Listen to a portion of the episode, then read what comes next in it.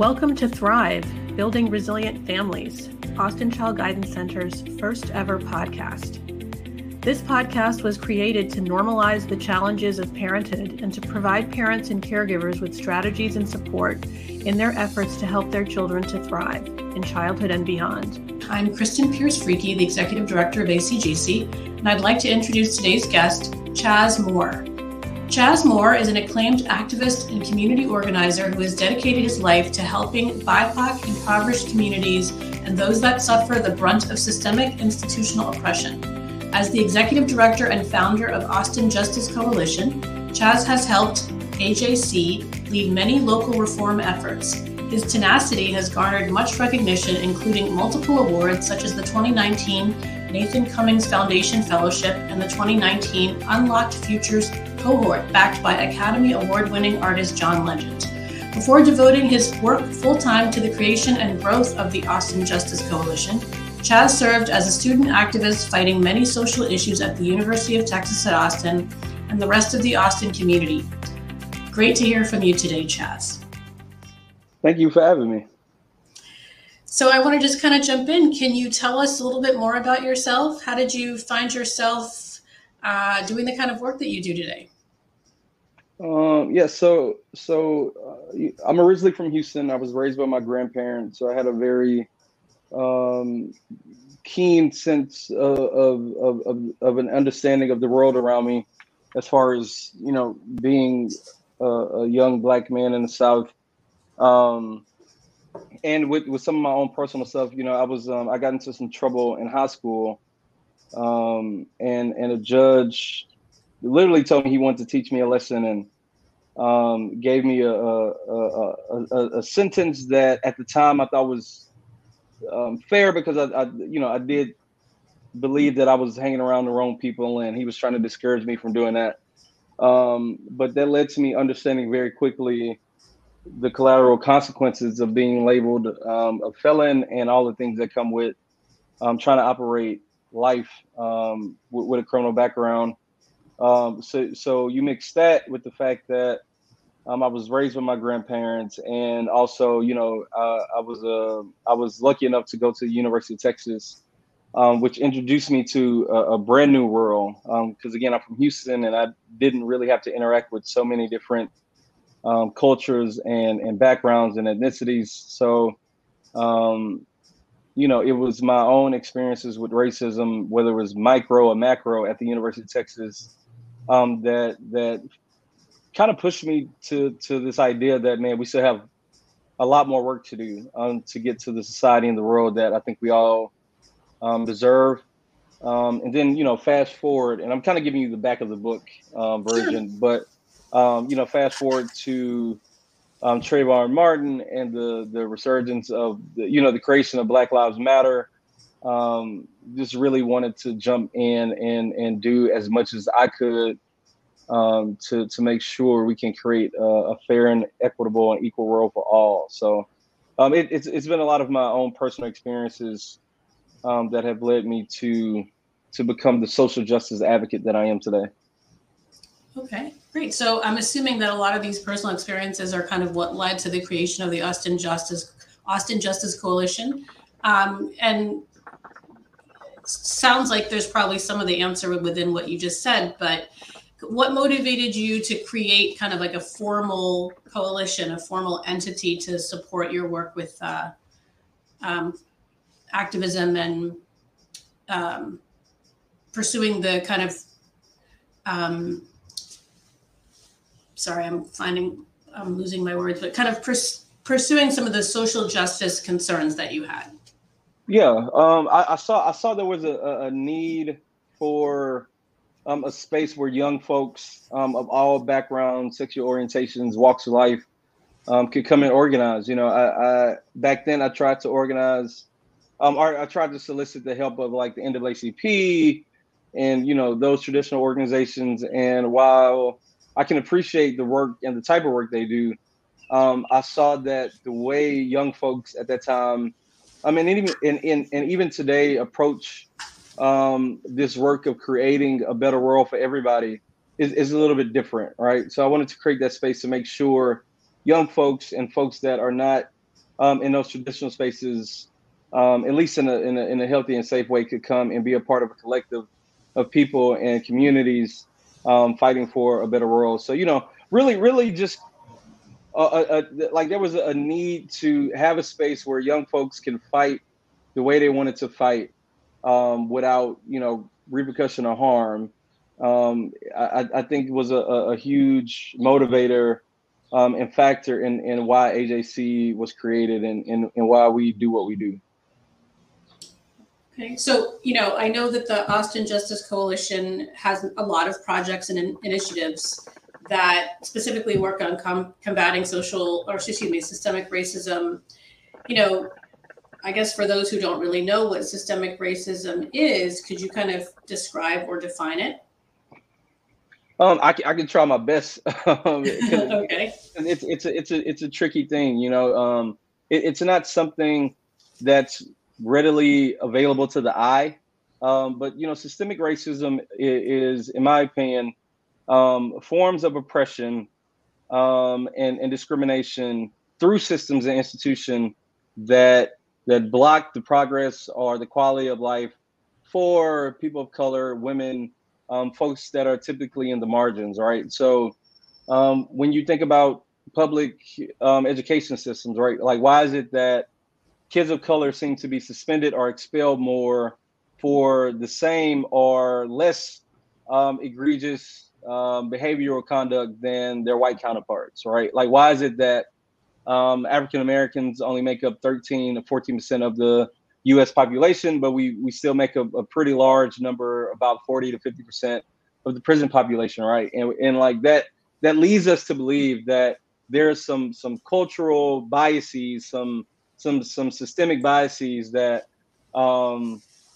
really really you know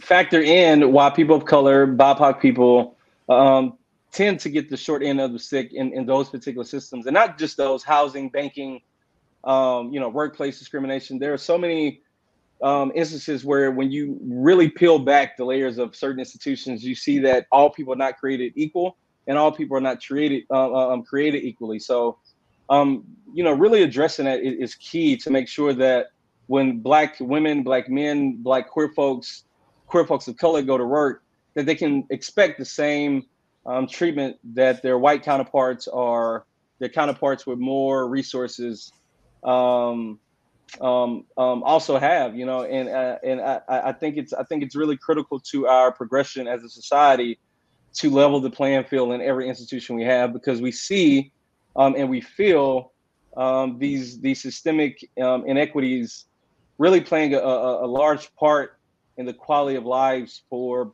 um, you know minority communities, whether that's through race or sexual orientation um, or gender. Um, and and again, you know, like we really just think it's important to address them, talk about them, and try to transform and change these systems so everybody can thrive and benefit.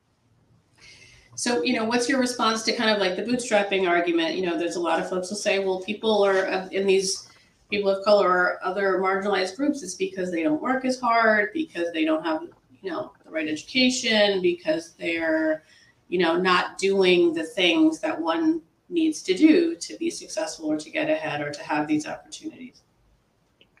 Um, well, you know, I, I think it's always interesting when people um, bring up that that that old adage, right? Like stuff right. about the bootstraps. Um, and and you know, like, well, what like, do you do if you don't have boots? yeah right like like like we live in a country where um eh, you know at least black people because i feel comfortable talking from that perspective uh, we, we we literally came over here with, with no boots like like literally like not not just metaphorically we literally came over here with with chains and and, and barely any clothing if any at all.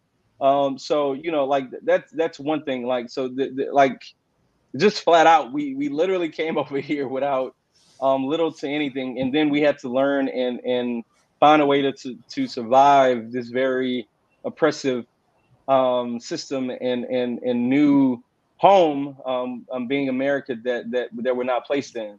Um, and then also like when you look at, at at the landscape, like there are quite literally laws and policies um, that prohibited and still prohibit Black folks, um, in particular, from being recognized as, as full citizens, full humans in in the American context, right? Like there were laws that dictated that um, black folks were three fifths human, right? Um, right. like there were yep. there were laws that said black folks, um, you know, were were to be enslaved. They could not be citizens of of, of the democracy of America. Um, there were laws that said um, black folks couldn't get um, the, you know funding to get housing through the banking system. So, um, you know, I, I always find it quite interesting when people say pull yourself up um, by the bootstraps because um, the, the, the bootstraps that were handed out were not handed out um, one equitably to everybody, and and they and they for sure wouldn't hand it out to everybody in the first place. So, I, I think I think that's one thing, and then also you know, I, I, think we also have to talk about the quality of the bootstraps once people get them right. You look at um, abolition of slavery, and and and one could argue um, that that now this is a chance for uh, African Americans to um, not only obtain their bootstraps but to tie them up and, and go on and live the quote unquote American dream.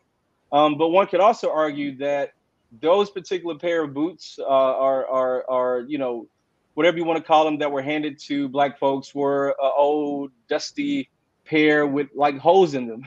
You know what i mean? Like it, it's kind of it's kind of equivalent to um, this study that happened years ago. I want to say at north carolina um, university I, I, probably got that wrong to where they did a um, experiment where they had two black students and two white students play the game of monopoly. Um, and and they did not allow um, the white students to enter the game until like an hour or two hours later.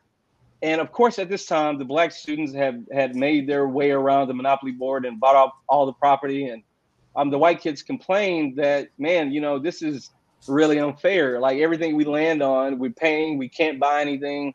Um, and it, it's quite similar to that, you know, like after everything that black folks and people of color have been through, um, and, and after all the resources have been um, depleted and, and actually built upon the backs of um, you know the cotton system in which black folks did all the labor and white america reaped all the benefits.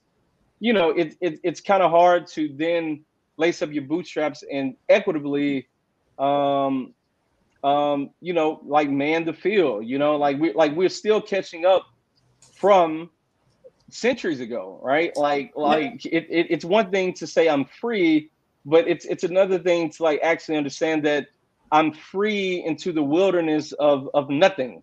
Um, like you you know like the, the all the all the all the wealth and resources from um, the chattel slavery system that is American slavery, um, in which African Americans were enslaved, has been passed down from generation to generation of white Americans that are able to um, live very comfortably because of um, maybe not their own racist ideologies, right? Because I, I, I, do think there are far more good white people in the world now than there was 50, 100, 200 years ago.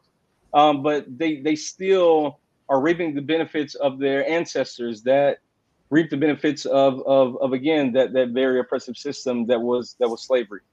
Sure.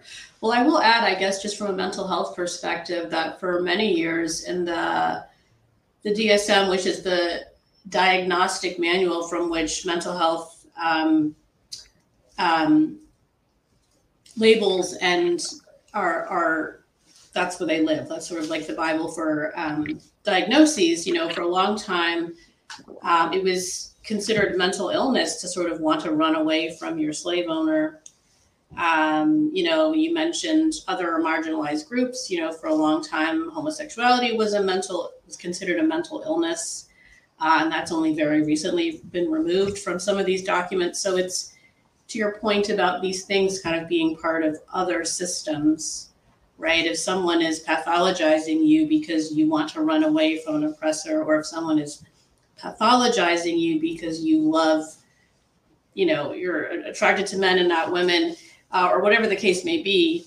Um, I think these are sort of obviously additional barriers. And you know, as as I'm a mental health professional and Austin Child Guidance Center is a mental health organization, I'm curious from your perspective, especially today, where there's obviously, I mean, what happened in upstate New York just a couple of days ago, and just a rash of um, hate crimes and police violence, and you know, from your perspective, you know, how do you and your peers address the sort of mental health concerns or the emotional concerns um, or implications of either witnessing these experiences, even if you're witnessing them on television, I mean, it's still very traumatic or kind of, you know, in person, or even listening to some of the stories or experience of, of peers and friends or family.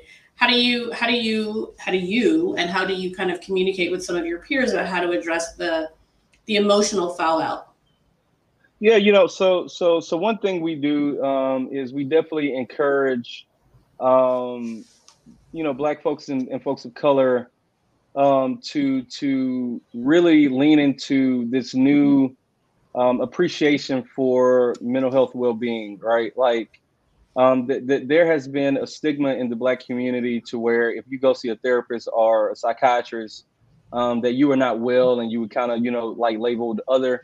Um, but but I, I, am thankful that um, there has been a a wave of of acceptance to people checking in and leaning into their own mental health. So we definitely encourage that. Um, that's something I personally encourage. Um, over the years, I have leaned into therapy and um, you know self care and making sure that I'm okay, so I can be the best community leader or spokesperson for the community at times um, that I can be.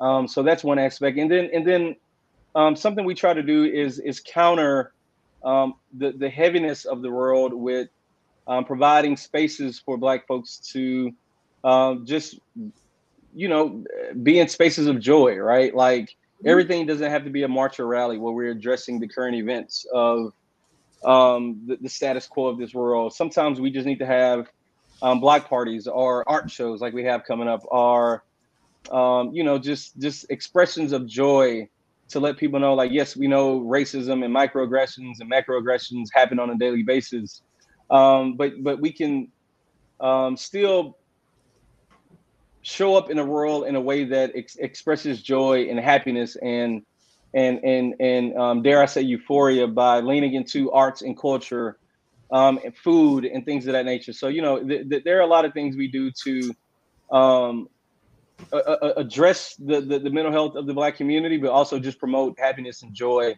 Whether that's through events, posting on social media, something just light and happy, um, or actually creating spaces where folks can come and vent and talk about whatever they need to talk about. So, um, and you know, there's there's so much more that we can do, but um, like we're, we're definitely leaning into that more as an organization, as and as individuals within the organization, um, to make sure we're good and to make sure our community is good as well.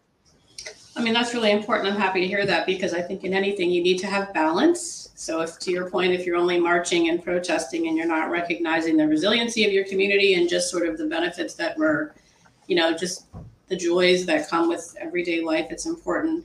You mentioned, you know, some upcoming events. What kinds of what are you guys working on, and what kinds of things do you have coming up? Um. So so actually, um, today, um, uh, you know, the 18th, uh, we have um an event um to address and to really just hold space for what happened in Buffalo, New York this weekend. Mm-hmm. Um, and you know, I'm gonna gonna give an address to the community about um, what that feels like and and and and and how we can hopefully move forward as a community both here and abroad. Um, but on a lighter note, we also have um, on May 28th, we have uh, May 27th and May 28th. It's a two-day event this year. Our annual Black Art Matters art show um, that was postponed for two years because of COVID. Um, and I can I can now legally say um, because we find we signed all the paperwork that we have um, the one and only Angela Davis coming. Mm-hmm. Um, so you know to have Angela Davis come to a community event um, where she's typically around you know academia and um, and we know how hard the University of Texas and some of those spaces are um, hard to access for community. Like she's going to be here at the at the will of the um, like right in the in the thick of the community and I, I you know I think it's dope for um, all generations of in all walks of life to be able to be in that space with her. So um, I'm, I'm really looking forward to it. My team has put so much time and effort into it.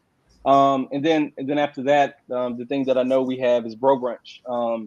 Um, Brunch is this new program we started. It's a brunch for Black men um, because you know um, women, um, especially Black women, but women of all races have um, you know these spaces where they can come and um, do a multitude of things. Right? I, I joke and say that black women have parties for like makeup and breakups and graduations and firings and hirings.